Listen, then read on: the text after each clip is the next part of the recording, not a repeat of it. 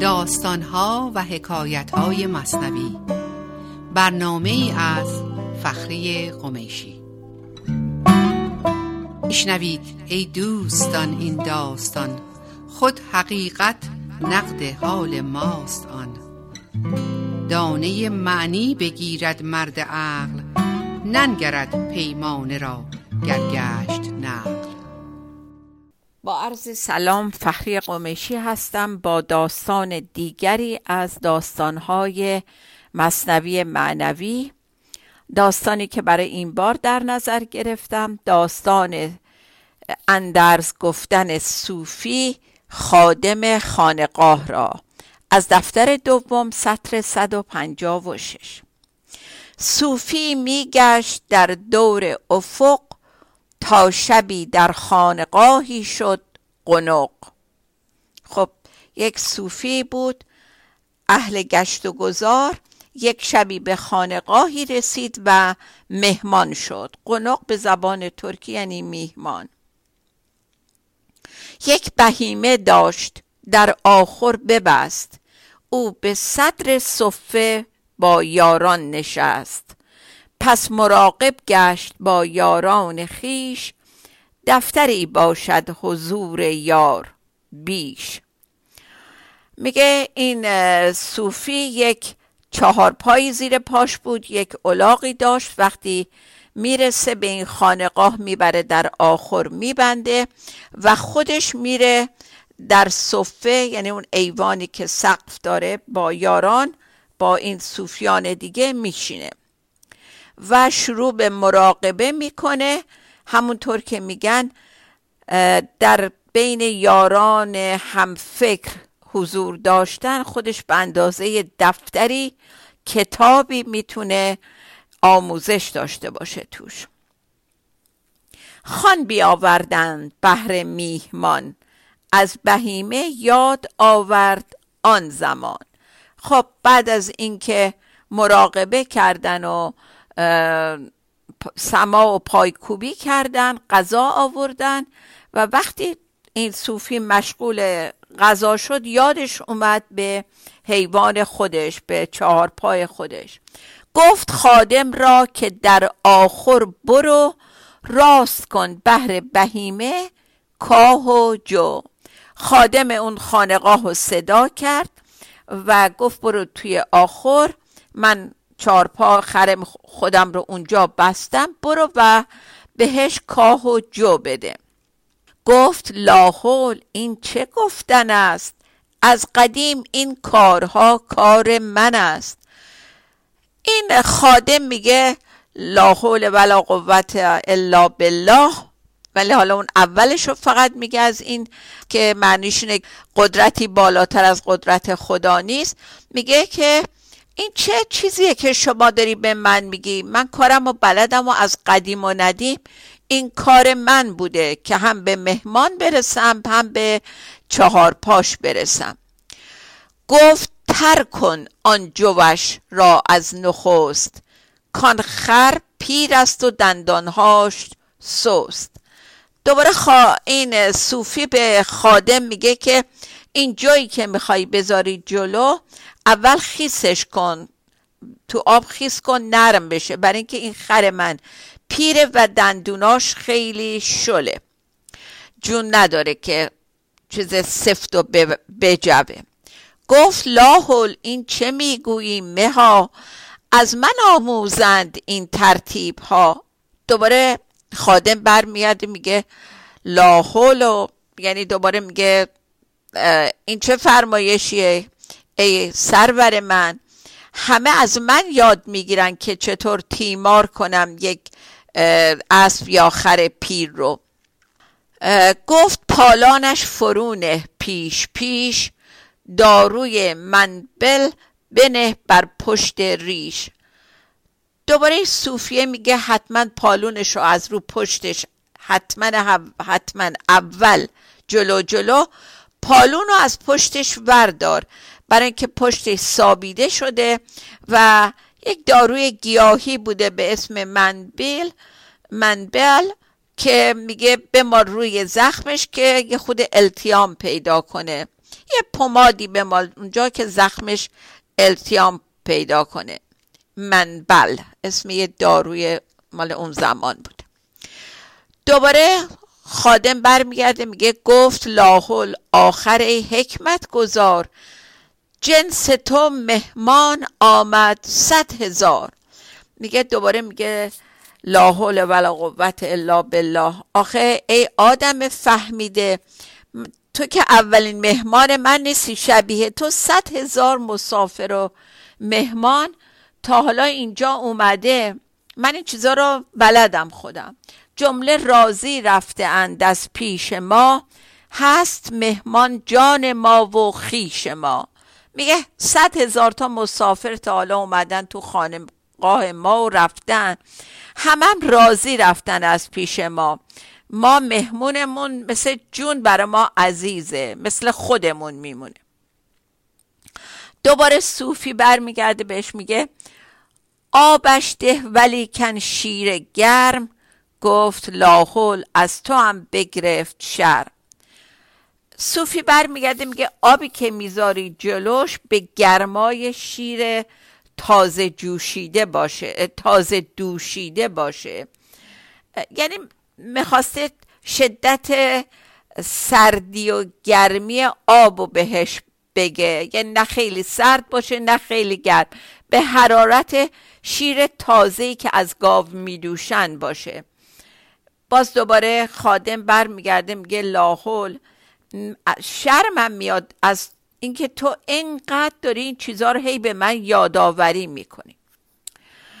گفت اندرجو تو کمتر کاه کن. دوباره صوفی برمیگرده به خادم میگه.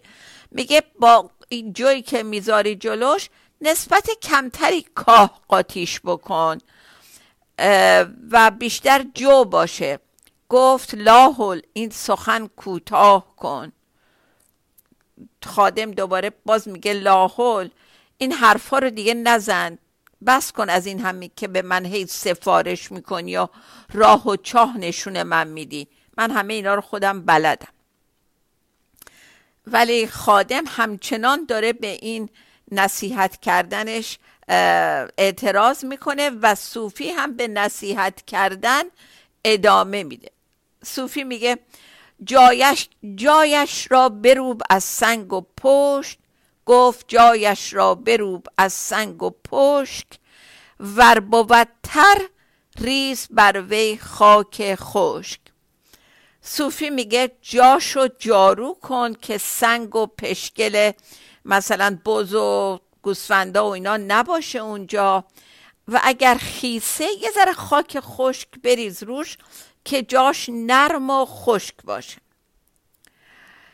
گفت لاحول ای پدر لاحول کن با رسول اهل کمتر گو سخن یا سخن. دوباره این خادم میگه که لاحول ای پدر پناه به خدا ببر. من اهل من اصلا رسول این کارم. من همه چیز تمومم توی اینجور کارا. کمتر از این حرفا بزن. دیگه ادامه نده اینقدر منو نصیحت بکنی. احتیاج به سفارش نیست. خلاصه اینو میگه.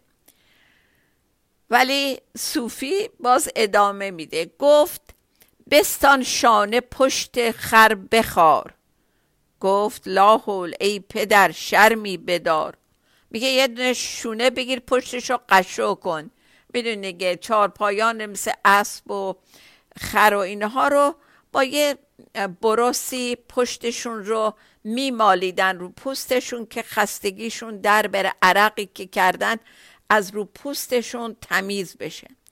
باز این سفارش رو می‌کنه بازم اون خادم هی بهش میگه استغفر الله پناه بر خدا شرم کن بابا از این همه نصیحت کردن من. و ساکت باش دیگه نمی‌خواد این همه به من راه و چاه نشون بدی.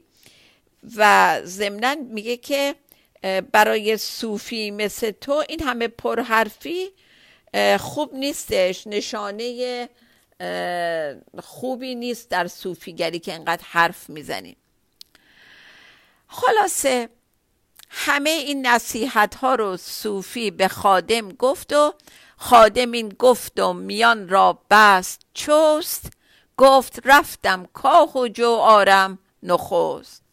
بعد از اینکه این سفارشات تموم میشه و همه حجت ها رو صوفی با خادم می‌کنه خادم به ظاهر آماده کار میشه و میگه اول میرم که کاه و جو بیارم. یعنی کمر به خدمت میبندم و فورا میرم و این کار رو می‌کنم.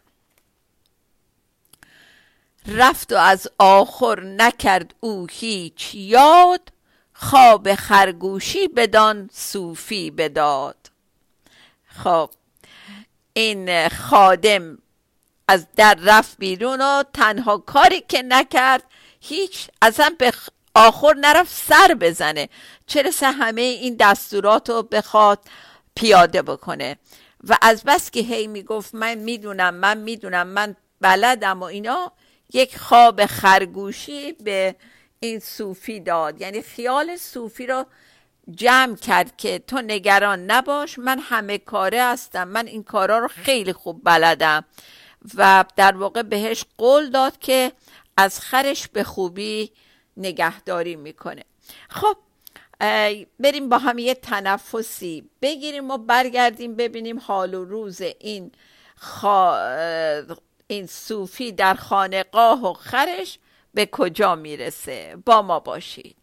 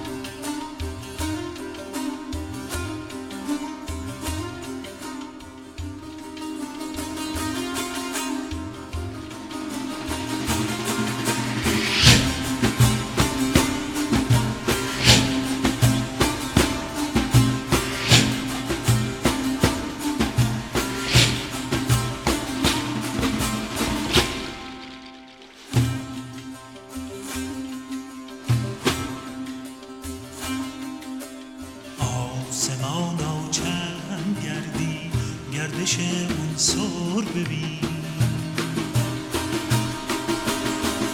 آسمان چند گردی گردش اون سور ببین.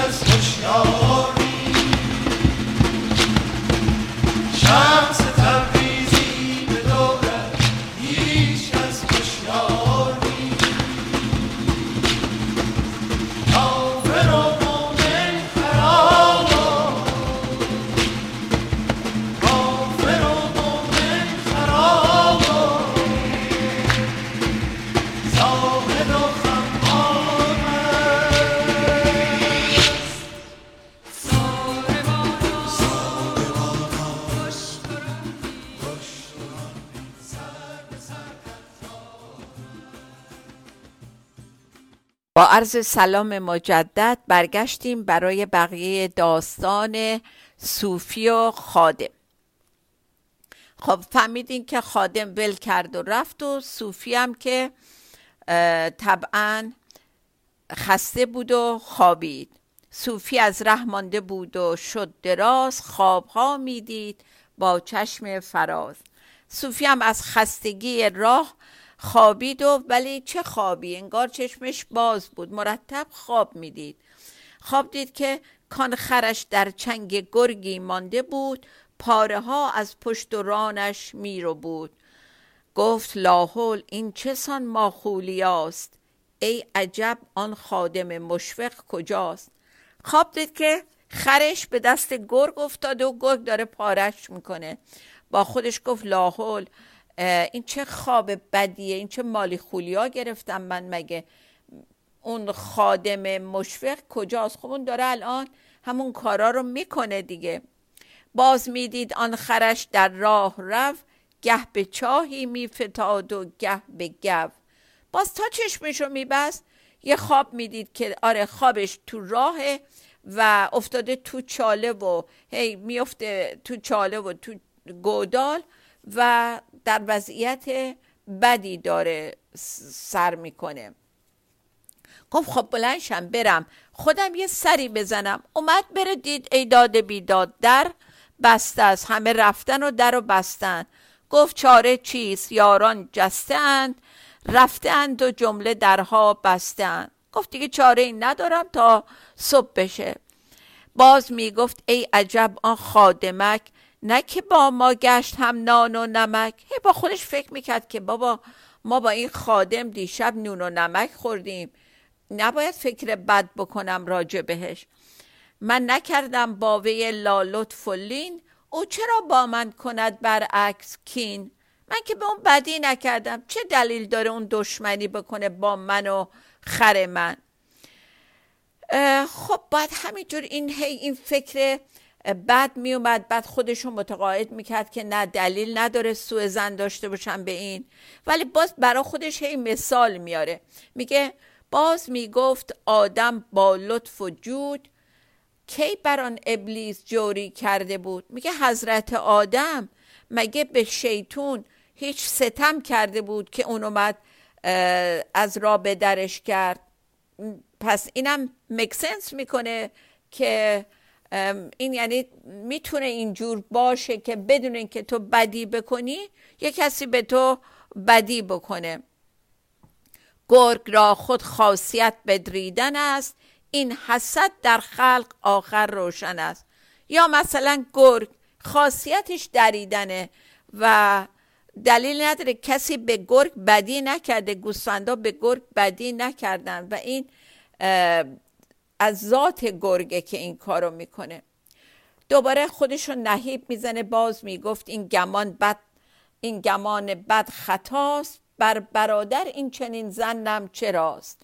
میگه که دوباره خودشو تسلی میده که نه بابا اینا فکر بد خطاست که آدم به برادرش یه همچین گمان بد ببره. دوباره باز به خودش میگه باز گفتی حزم سوء زن توست. هر که بدزن نیست که ایماند درست. از اون میگه ولی یه حزم و دوراندیشی و سوء زن لازمه و هر کسی یه ذره سوء زن رو نداشته باشه وضعش خوب نخواهد بود. این از احتیاط و دوراندیشی میاد که زندگی آدم سامان داشته باشه سیف بمونه سلامت بمونه. بنابراین به قول معروف دور از شطور بخواب و خواب آشفته نبین. خلاصه این تا این فکرها رو می‌کنه روز میشه. روز شد خادم بیامد بامداد زود پالان جست بر پشتش نهاد. میگه خادم صبح زود میاد و در باز می‌کنه اول میگرده پالونی که افتاده بوده ور میداره می‌ذاره رو پشت خر. خر فروشانه دو سه زخمش بزد. کرد با خر آنچه زان سگ میسزد خرفروشانه راه و رسم خرفروشا بوده که وقتی می‌خواستن یه خری رو بفروشن یه سیخونک می‌زدن به خره. خره دردش میومد میپرید بعد به خریدار نشون می‌دادن که ببین چقدر چابکه چقدر جست و خیز می‌کنه و سر حاله. میگه این فقط از ذات بد این خادم برمیومد که این کارو بکنه مثل اون خرفروش ها خب دیگه خر رو اینجوری آماده می‌کنه ولی خر جهنده گشت از تیزی نیش کو زبان تا خر بگوید حال خیش. بیچاره خره میپرید از این سیخونکی که این بهش زده بود آورد تحویل, تحویل صوفی داد. ولی بیچاره زبون نداشت که بگه چه شبی بهش گذشته.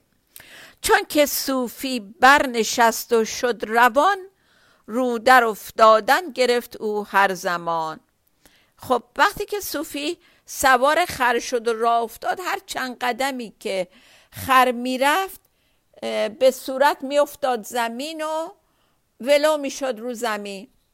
هر زمانش خلق بر می داشتند جمله رنجورش همی پنداشتند مردمی که شاهد بودن میمدن کمک می‌کردن خر و سر پا می‌کردن و می‌گفتن که این مریضه این خر تو مریضه. آن یکی گوشش همی پیچید سخت وان دیگر در زیر کامش جست لخت. یکی میمد گوشش رو میپیچوند ببینه بنزه کافی سر حال هست یا نه. اون یکی زبونش رو بلند می‌کرد زیرش رو نگاه می‌کرد ببینه یه زخمی یه چیزی زیر زبونشه. خلاصه همه دکتر شدن اون موقع براش. وان دیگر در نعل او میجست سنگ وان دیگر در چشم او می‌دید زنگ. یکی سمش رو نگاه می‌کرد ببینه سنگ گیر کرده. اون یکی چشش رو نگاه می‌کرد ببینه لکی آورده. خلاصه هر کس یه جوری می‌خواست ببینه که این خره چشه که هی می‌خوره زمین چند قدم به چند قدم. باز می‌گفتند ای شیخ این ز چیست؟ دی نمی‌گفتی که شکر این خط این خر قوی است؟ دورور شیخ جمع شدن گفتن تو که دیروز اومدی از این راه؟ می‌گفتی الحمدلله خدا رو شکر این خر من قویه. پس کو قوی بودن؟ اینکه هر دقیقه می‌خوره زمین. حالا جواب شیخ صوفی رو ببینین چه جالبه. صوفی بهشون میگه که گفت آن خر کو به شب لاحول خرد جز بدین شیوه نداند راه کرد. میگه خری که شب تا صبح به جای کاه و آب و یونجه یا جو لاحل به خوردش بدن صبح بهتر از این راه نمیره دیگه. چون که قوت خر به شب لاحول بود شب مسبه بود و روز اندر سجود. میگه خری که شب تا صبح لاحل شنید انجام بده دعا بخونه تسبیح گوی باشه. روز معلوم خوابش میاد باید سجده کنه هی سرشو بذاره زمین و دلا دلا بره دیگه بخوره زمین. خلاصه فهمید صوفی فهمید چه بلایی سر خرش اومده دیشب. فهمید که خادم هیچ کاری براش نکرده. حالا از اینجا به بعد مولانا داره خودش نتیجه گیری می‌کنه بر ما. آدمی خارند اغلب مردمان. از سلام علیکشان کم جو امان. خانه دیو است دلهای همه. کم پذیر از دیو مردم دمدمه. میگه که اغلب مردم آدم خورن یعنی آدم های خطرناکی به سلام علیکشون اعتماد نکن و باور نکن. نرو در پناه ظاهرشون. و اینجور آدما دلشون خونه دیو خونه ابلیسه و اینها نفسشون پر از فتنه و دمدمه و چیز بده. اشوه های یار بد من یوش هین دام بین ایمن مرو تو بر زمین. میگه یار بد خیلی اشوه داره برات ولی اون اشوهشو ننوش که اون دامی رو که برات پهن کرده تو توش نیفت تا اینجوری به زمین نخوری. همچو خادم دان مراعات کسان. بی کسی بهتر ز اشوه ناکسان. میگه اینا جنسشون از جنس اون خادمه. بی کس و کار باشی و کار خودتو خودت بکنی بهتره تا اینو واگذار کنی به همچون آدمایی مثل خادم. باز همون کاری که تو داستان قبلی مردم به پاسبان سپرده بودن. و سه بیت کلیدی آخر این داستان در زمین مردمان خانه مکن کار خود کن کار بیگانه مکن. کیست بیگانه؟ تن خاکی تو که از برای اوست غمناکی تو. تو همش قصه تن جسم تو می‌خوری و داری همش برای اون جسمت کار می‌کنی. مثل که برای غریبه داری کار می‌کنی. تا تو تن را چرب و شیرین می‌دهی جوهر خود را نبینی فرهی میگه فربهی مذرت جوهر خود را نبینی فربهی. میگه که تا موقع که برای این تن خاکیت برای این ظاهر کار می‌کنی به اصل تو به جوهرت نمی‌رسی. همین ظاهر رو داری درست می‌کنی. ظاهر تو داری چاق و چله می‌کنی. خب داستان فوق العاده پنداموزی بود با بیت پایانی هر دفعه ما. پس تو را هر غم که پیش آید ز درد بر کسی تهمت منه برخیش کرد ببینید بازم چقدر مستاق داره با این داستان. تا داستان دیگه شاد و بیتوقع بمانیم. خدا نگهدار.